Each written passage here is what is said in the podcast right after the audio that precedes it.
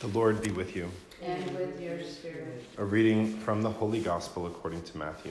Glory to you, Lord. At that time, Jesus walked by the Sea of Galilee, went up on the mountain, and sat down there.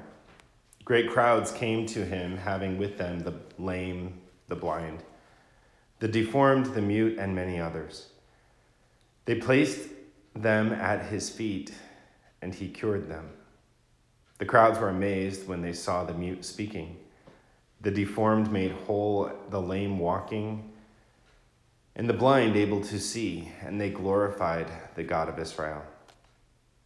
Jesus summoned his disciples and said, My heart is moved with pity for the crowd, for they have been with me now for three days and have nothing to eat.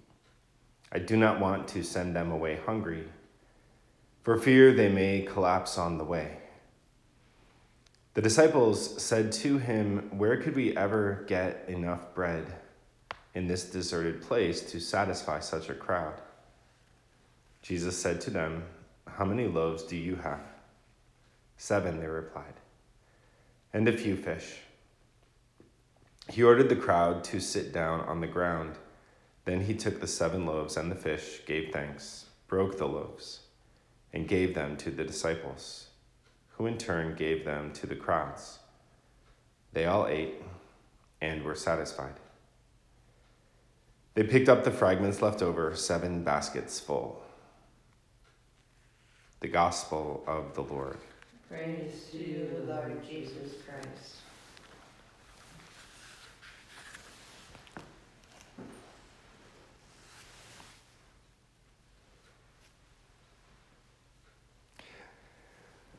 What struck me most in uh, in the readings during this Advent season is, as I myself am sort of trying to approach this Advent season in terms of uh, like, Lord, what can you do that's new for me?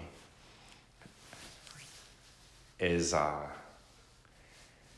so the church always gives us the words that we need, and and how, especially in the responsorial psalm the antiphon is always something that we can hold on to like for the rest of the day or the rest of the week or the rest of our lives and, and just kind of help us through difficult times.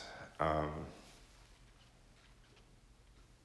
you know like i work with a lot of people in uh, that are in recovery from addictions and things like that and they have these slogans you know and their slogans are things like you know easy does it um, especially when they're feeling like ah, I have to get everything done and I have to do all these things. It's like easy does it. Progress, not perfection.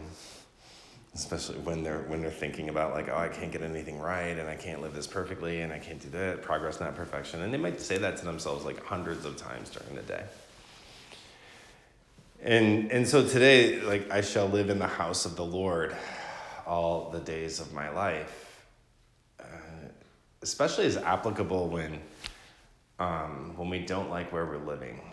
And not that you don't like where you're living physically like in this place but i don't like the world that i'm living in. I, i'm not sure about the world that i'm living in. I'm not sure about the government. I'm not sure about the leadership. And, and sometimes we're not sure about church leadership in recent years. And i shall live in the house of the lord all the days of my like i'm in our lord's house Right? And our Lord is constant. Our Lord is not the government, is not the Lord. You know, the personalities, you know, even within the church are not the Lord. We represent the Lord, but we're not the Lord. I shall live in the house of the Lord all the days of my life. And there's just a peace that comes in that. In in knowing that we're faithful to him and that he's faithful to us and, and he is the Lord of compassion.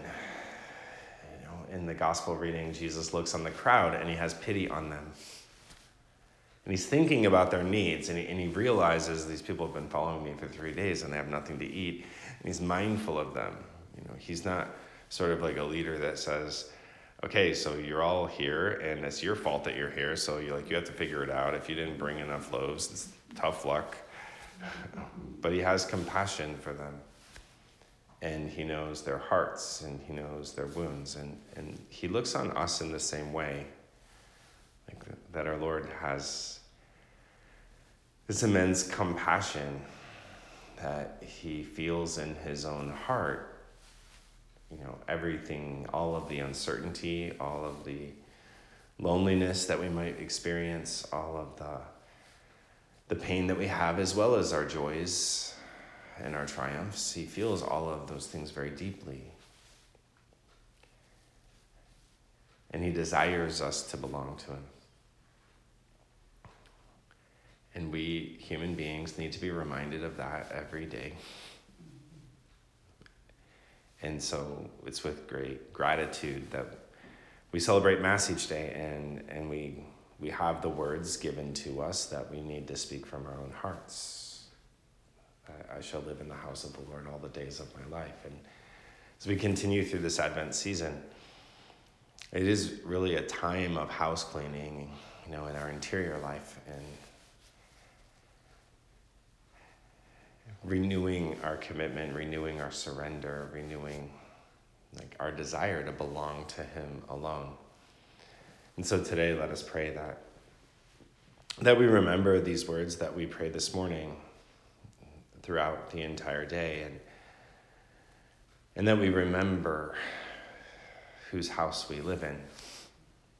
You know, that we live in this house of our Lord, who is compassion, who is mercy, who is love, who is faithful, and will remain faithful until he comes again.